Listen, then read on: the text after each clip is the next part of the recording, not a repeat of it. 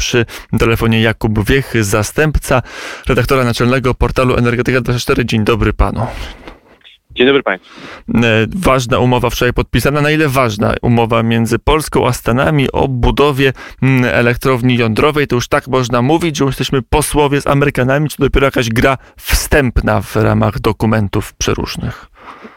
Jeszcze nie ma przełomu takiego, którym chodzi wszystkim os- osobom będącym zwolennikami energetyki jądrowej w Polsce. To znaczy jesteśmy po podpisaniu umowy międzyrządowej mającej być podstawą pod opracowanie raportu dotyczącego już konkretnych rozstrzygnięć w zakresie doboru technologii oraz finansowania inwestycji Polski w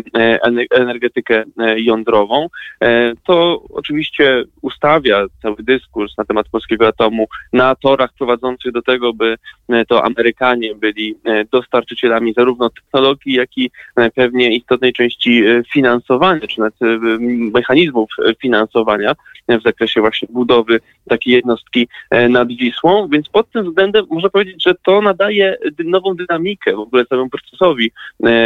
wdrażania polskiego programu jądrowego i myślę, że faktycznie teraz możemy mówić o e, takiej realizacji tych zapowiedzi, które znamy z, z e, komunikatów Ministerstwa Klimatu czy ministra Piotra Naimskiego, że w dwa tysiące dwudziestym pierwszym roku wybierzemy oficjalnie dostawcę technologii, w dwa tysiące dwudziestym drugim wybierzemy lokalizację, w dwa tysiące dwudziestym szóstym rozpoczniemy budowę elektrowni jądrowej w Polsce. E, czasu wbrew pozorom nie ma tak wiele, no ale myślę, że, że ta umowa z Amerykanami może być, no, wypełnia przynajmniej częściowo znamiona decyzji, oficjalnej decyzji rządu w Warszawie dotyczącego wejścia w polski program jądrowy. Chociaż jak wiemy, pewnie trochę nieoficjalnie, to teraz w tym wyścigu po możliwość zbudowania w Polsce elektrowni atomowej ruszyli Francuzi, bo jeszcze jakieś spotkania mają się odbywać, to tak jakby w Paryżu jeszcze nie byli pewni albo nie dowierzali, że klamka co do wyboru kraju już zapadła. Oczywiście to, że Amerykanie są liderem tego wyścigu po polski atom, w żaden sposób nie wyłącza udziału innych krajów w tym procesie. To znaczy istnieje szansa, że polski atom będzie budować konsorcjum, na przykład amerykańsko japońskie, albo amerykańsko-francuskie, albo amerykańsko-koreańskie. Natomiast no, polski program jądrowy przewiduje przede wszystkim to, że dostawca technologii e, będzie powiązany z, e, z instytucjami z oferującymi finansowanie i będziemy mieli jedną technologię dla wszystkich elektrowni jądrowych w kraju. Więc e, to sugeruje raczej, że no jeżeli to będą Amerykanie, no to wszystkie te technologie reaktorowe, te najważniejsze, jeżeli chodzi o elektrownie, będą pochodziły ze Stanów Zjednoczonych. Natomiast te, te mniejsze prace dotyczące budowy tych jednostek faktycznie być może będzie można zlecić jakimś podwykonawcom z innego kraju. Wiem, że też istnieje szereg spółek polskich, które będą się mogły włączyć w prace budowlane, prace konstrukcyjne nad polską elektrownią jądrową. Na ile to może być polska inwestycja, bo pojawiały się głosy z jednej strony, to będzie wszystko importowane, my zapłacimy dużo pieniędzy, dziesiątki miliardów złotych pójdą na tą inwestycję, wszystkie one wylądują w kieszeniach spółek zagranicznych. Inni mówili, nieprawda, Polska ma, może nie, to nie powszechnie wiadome, ale ma spory sektor jądrowy, oczywiście samych reaktorów nie robimy, ale fundamenty, nie fundamenty, wieże, nie wieże, to wszystko mogą robić firmy polskie, które już mają w tym doświadczenie.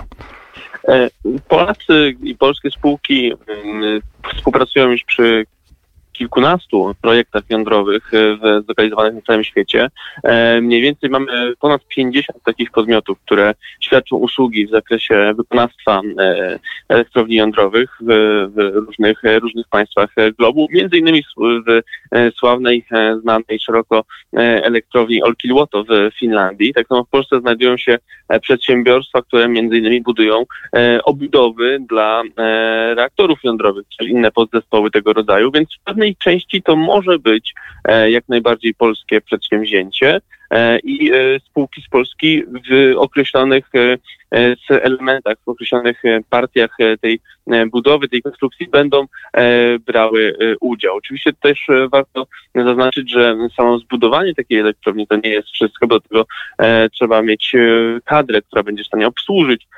taką jednostkę, a my planujemy budować od sześciu do dziewięciu gigawatów w energetyce jądrowej, więc będzie nam potrzebna też odpowiednia liczba inżynierów i techników, którzy będą takie jednostki obsługiwać. Także tutaj też widzę pewien potencjał rysujący się przed polskimi uczelniami, przed Narodowym Centrum Badań Jądrowych, więc jak najbardziej część tego, tego kapitału, czy, czy to finansowego, czy też umysłowego zostanie w Polsce i będzie już naszym wewnętrznym kapitałem. A co do finansowania, na ile to będzie inwestycja, która będzie leżała tylko na barkach polskiego podmiotu, mamy już powołaną spółkę, na ile jest także taki montaż finansowy, to jest także zaangażowanie pieniędzy chociażby amerykańskich? Myślę, że odpowiedzią na to pytanie może być rzut oka na to, co się dzieje w Rumunii w tym momencie. Tam też doszło do podpisania, e, na razie parafowania, przepraszam, umowy międzyrządowej między e, rumuńskim rządem a administracją e, amerykańską e, i jak donoszą tamtejsze media, w, w, zaraz po e, parafowaniu tej, e, tego dokumentu e, rozpoczęły się rozmowy e, jedną z instytucji e, finansowych e, należących do rządu federalnego Stanów Zjednoczonych w zakresie finansowania w ramach linii kredytowej dla projektu rozbudowy elektrowni w Czernej Wodzie, elektrowni, jedynej rumuńskiej elektrowni jądrowej. Tam kwota potrzebna na konserwację dwóch reaktorów i budowę dwóch kolejnych jednostek generacyjnych wynosi osiem miliardów dolarów i te środki będą prawdopodobnie pochodzić z nisko oprocentowanego, długoterminowego kredytu oferowanego przez amerykańskie władze federalne. I tutaj to się wpasowuje w pewnego rodzaju linię, którą obecnie obiera administracja amerykańska związaną z pobudzeniem amerykańskiego przemysłu jądrowego, bo Amerykanie zobaczyli, dostrzegli, że zostali w tym wyścigu, jeżeli chodzi o sektor jądrowy, wyprzedzeni to bardzo daleko przez Rosjan i Chińczyków i w tym momencie planują trochę pobudzić swój przemysł. Ale tak rozumiem, dlatego to właśnie jest nie tylko pobudzenie firm, które budują, ale także całej, może nie mniej istotnej, obudowy finansowej, że jak rozumiem teraz to, co proponują Stany, to jest nie tylko technologia, nie tylko know-how, ale także montaż finansowy. Z naszej strony to jest przede wszystkim właśnie, patrząc, to jest przede wszystkim właśnie ten instrument finansowy i Stany Zjednoczone odblokowały prawnie możliwość finansowania inwestycji w energetykę jądrową za granicą, poza, poza U S A, więc dzięki temu takie kraje jak Polska czy właśnie Rumunia mogą liczyć na pomoc finansową w postaci właśnie dobrych, dobrze uwarunkowanych linii kredytowych, więc myślę, że taki instrument może wchodzić w grę również przy realizacji polskiego projektu e, jądrowego i nie zdziwiłbym się, gdyby właśnie takie rozmowy były prowadzone e, w, przez najbliższe osiemnaście miesięcy, bo według, według podpisanej wczoraj e, umowy to właśnie przez najbliższe półtora roku mamy e, toczyć dyskusję nad e, tym e, modelem finansowym, nad e, szczegółami technicznymi z Amerykanami i ich efekty właśnie za te osiemnaście miesięcy poznamy. E, to może teraz przejdźmy do informacji, która jest związana albo niezwiązana z e, atomem dla Polski, czyli decyzję o rozszerzeniu sankcji wobec firm budujących gazociąg Nord Stream dwa przez Amerykanów. Na ile te nowe, w ogóle jakie są nowe sankcje, co zarządził Biały Dom w tej sprawie? To są w zasadzie nowe, stare sankcje, bo e, mowa tutaj o informacji podanej przez Departament Stanu, która rozszerza już istniejące sankcje, już wdrożone do e, systemu prawnego Stanów Zjednoczonych, o możliwość nałożenia restrykcji na e, jednostki wspomagające statki służące do układania rur gazociągów, czyli mówimy tutaj o potencjalnym zagrożeniu sankcjami dla podmiotów zajmujących się dostosowywaniem jednostek pływających do układania takich projektów jak Nord Stream dwa i ma to szalenie istotne znaczenie dla Rosji, gdyż no, Rosjanie po wdrożeniu tych amerykańskich sankcji w grudniu dwa tysiące dziewiętnastego roku utracili możliwość kontynuowania prac nad Nord Stream dwa, bo szwajcarska spółka Allseas, która dotychczas układała rury tego połączenia, zastraszyła się amerykańskich restrykcji i porzuciła ten projekt. W tym momencie Rosjanie próbowali rzucić na Bałtyk swoje dwie jednostki, to jest Akademika Czerskiego oraz barkę Fortuna, które miały e, układać e, połączenie Nord Stream dwa, ale teraz pod nowym rygorem sankcyjnym, pod tymi rozszerzonymi sankcjami będzie to praktycznie niemożliwe, więc to pokazuje, że determinacja Stanów Zjednoczonych w zakresie e, uderzenia w projekt Nord Stream dwa i pogrzebania go jest naprawdę bardzo duża, bo e, tak naprawdę w tym momencie nie widać e, możliwości dla strony rosyjskiej e, bezpiecznego układania Nord Stream dwa bez obawy nałożenia amerykańskich e, sankcji e, i to jest e, coś, co jest w zasadzie, można powiedzieć, no, takim łabędzim śpiewem tego projektu gazociągu, gdyż nie widać rozwiązania tego problemu. On jest coraz bardziej opóźniony. Przypomnijmy, że Nord Stream dwa miał ruszyć pod koniec roku dwa tysiące dziewiętnastego. Teraz zbierzamy się do końca roku dwa tysiące dwudziestego i nie widać perspektyw żadnych dla tego rurociągu, więc podmioty zaangażowane w ten projekt są naprawdę w bardzo ciężkiej sytuacji. Nie zdziwiłbym się, gdyby doszło do porzucenia, ostatecznego pogrzebania tego projektu i no, końca Nord Stream dwa jako takiego. To jeszcze... Na ile to jest prawdziwe, bo aż nie chcemy się w to wierzyć. Myśmy o tej wizji, żeby zatrzymać Nord Stream dwa mówili wielokrotnie i przez wiele, wiele lat mówiliśmy, to nie jest możliwe. Kilka ruchów Waszyngtonu sprawia, że w tej chwili, jak rozumiem, analitycy obstawiają, że ten gazociąg, przypomnijmy, w dziewięćdziesięciu czy w ponad dziewięćdziesięciu procentach ukończony, ułożony, nie będzie skończony. Tak, Nord Streamu pozostało do ułożenia sto kilkadziesiąt kilometrów. Jest to mniej więcej właśnie dziesięć procent długości tego gazociągu i faktycznie na ostatniej prostej dzięki amerykańskim sankcjom, o których amerykańscy dyplomaci i politycy ostrzegali już od dwa tysiące dziewiętnastego roku, od stycznia dwa tysiące dziewiętnastego roku, kiedy w niemieckich mediach pojawił się list ambasadora ówczesnego U S A w Berlinie, pana Richarda Grenella, przestrzegający właśnie przed ryzykiem nałożenia sankcji. No, na, Ameryka, Waszyngton na ostatniej prostej wykoleili ten pociąg o nazwie Nord Stream dwa i tak naprawdę nie wiadomo, co, co, czy, czy Rosjanie jakkolwiek będą jeszcze walczyć o ten projekt. Wiadomo, że przez czas trwania kryzysu politycznego związanego ze sprawą e, próby otrucia Aleksieja Nawalnego, zarówno Niemcy, jak i Rosjanie, czyli państwa, które są najbardziej zainteresowane tym, żeby Nord Stream dwa powstał, no ochoczo bronili, e, może nie wprost, ale starali się e, tonować nastroje i, i proponować różne rozwiązania tego e, kryzysu, które e, nie przekreślały jednoznacznie Nord Stream dwa, ale w tym momencie amerykańska administracja pokazała, że e, naprawdę e, zależy jej na tym, żeby ten projekt nie powstał. To samo pokazał amerykański kongres, bardzo antyrosyjski kongres, e, który e, ponadpartyjnie przegłosował te sankcje i wdrożył te instrumenty, więc naprawdę nad Nord Stream dwa zawisły już nie tylko czarne chmury, ale no zawisło, zawisła groźba kompletnego fiaska tego projektu, za co my powinniśmy trzymać kciuki, bo jest to przedsięwzięcie geopolityczne, szalenie niebezpieczne dla krajów Europy Środkowej, w tym Polski, które może spowolnić, torpedować działania na rzecz dywersyfikacji dostaw gazu do Unii Europejskiej i uzależnić jeszcze głębiej wspólnotę od Rosji, od jej pozycji, no i też narazić na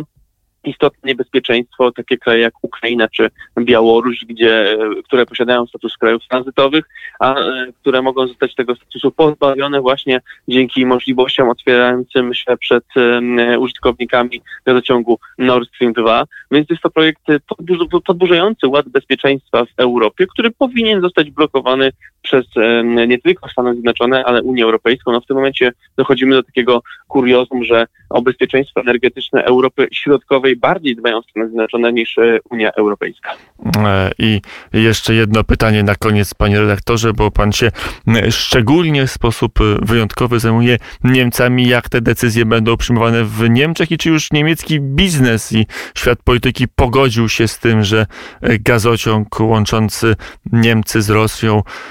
już przechodzi prawdopodobnie do przyszłości?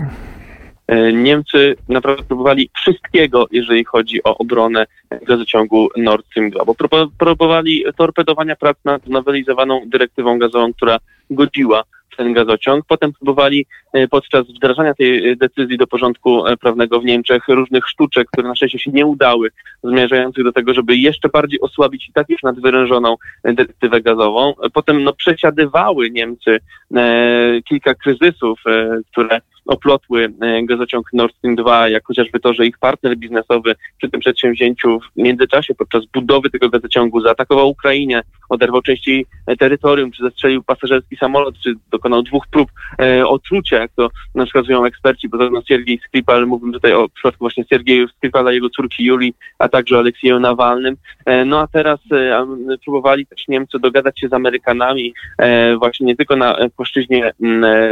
dyplomatycznej, ale też tak trochę pod stołem, oferując y, Amerykanom y, konkretne wsparcie finansowe w wysokości do miliarda euro na rozbudowę infrastruktury e, związanej z odbiorem amerykańskiego L N G pod warunkiem, że Stany Zjednoczone nie będą e, ingerowały z sankcjami w gazociąg Nord Stream dwa. Więc no, doszliśmy do tej sytuacji, w której państwo e, niemieckie, spółki niemieckie starają się wręcz przekupywać Amerykanów, e, żeby tylko ocalić swój gazociąg. To jest e, wymiar tego parasola bezpieczeństwa, które Niemcy otaczają gazociąg Nord Stream dwa, ale na razie, jak widać, Ameryka jest nieprzejednana i ten gazociąg, wszystko wskazuje na to, że zostanie przez Stany Zjednoczone po prostu pogrzebany, że ta rura, która została ułożona, będzie zdemontowana, po prostu zardzewieje na dnie Bałtyku, czego swoją drogą jej życzę, bo jak wspomniałem wcześniej, jest to projekt szalenie niebezpieczny dla Europy Środkowej i powinien zostać mocno oprotestowany przez kraje Unii Europejskiej i sojuszników Unii. Ale to jeszcze jedno pytanie, bo zapomniałem stać przy okazji tej elektrowni w Polsce. W Stanach wybory, dojście do władzy Joe Bidena, prezydenta demokratycznego z Partii Demokratycznej. To jest zagrożenie dla, dla interesów Polski, całego regionu w tej konfrontacji z Rosją. To jest zagrożenie projektu atomowego, czy wręcz przeciwnie? Myślę, że tutaj ten interes amerykańskiego przemysłu jądrowego, podobnie jak patrzenie na gazociąg Nord Stream dwa w Stanach Zjednoczonych, jest ponadpartyjne, to znaczy e, zarówno demokraci, jak i republikanie e, przyjmują, że i Nord Stream dwa jest zagrożeniem dla bezpieczeństwa sojuszników Stanów Zjednoczonych i energetyka jądrowa w Ameryce, jej rozwój jest korzyścią dla U S A, co widać chociażby po właśnie w rozmowach prowadzonych nie tylko z nami, ale też z Rumunią, z Indiami czy z Arabią Saudyjską właśnie w zakresie transferu technologii jądrowych. Więc myślę, że Joe Biden nie będzie tutaj stał na drodze do rozwoju dla amerykańskich spółek, zwłaszcza, że też w Ameryce dochodzi do takiego ożywienia przemysłu jądrowego, co zresztą może pomóc kandydatowi demokratów w realizacji planów klimatycznych, jakie Joe Biden przedstawił, bo technologia jądrowa ma to do siebie, że jest praktycznie bezemisyjna i realnie może pomóc w cięciu emisji, a o to chodzi między innymi Bidenowi w zakresie jego celów klimatycznych. Więc nie widzę tutaj bezpośrednich zagrożeń. Tak samo myślę, że wybory, które odbędą się równolegle do wyborów prezydenckich, czyli wybory do, do Kongresu w Stanach Zjednoczonych, też nie zmienią tutaj diametralnie E, diametralnie tej, tej sytuacji, a myślę, że sam Joe Biden będzie raczej prezydentem, jeśli chodzi o stosunki z Rosją, co ma dla nas bardzo duże znaczenie, będzie prezydentem bardziej w stylu Clintona niż w stylu e, Obamy. I ta polityka nie będzie zmierzała do kolejnego resetu, bo te resety, jak pokazała historia, bardzo źle się kończyły e, i Amerykanie byli na nich stratni e, i, i myślę, że do tego nie dojdzie. E, więc tutaj e, przy tej o, oczywiście odpowiedniej dozie ostrożności i zachowawczości byłbym raczej spokojny o, o te najważniejsze interesy energetyczne, jakie ze Stanami Zjednoczonymi prowadzimy. I za ten spokój, panie redaktorze, dziękuję. Jakub Wiech był gościem Popołudnia Wnet. Dziękuję bardzo za rozmowę. Dziękuję również. I do usłyszenia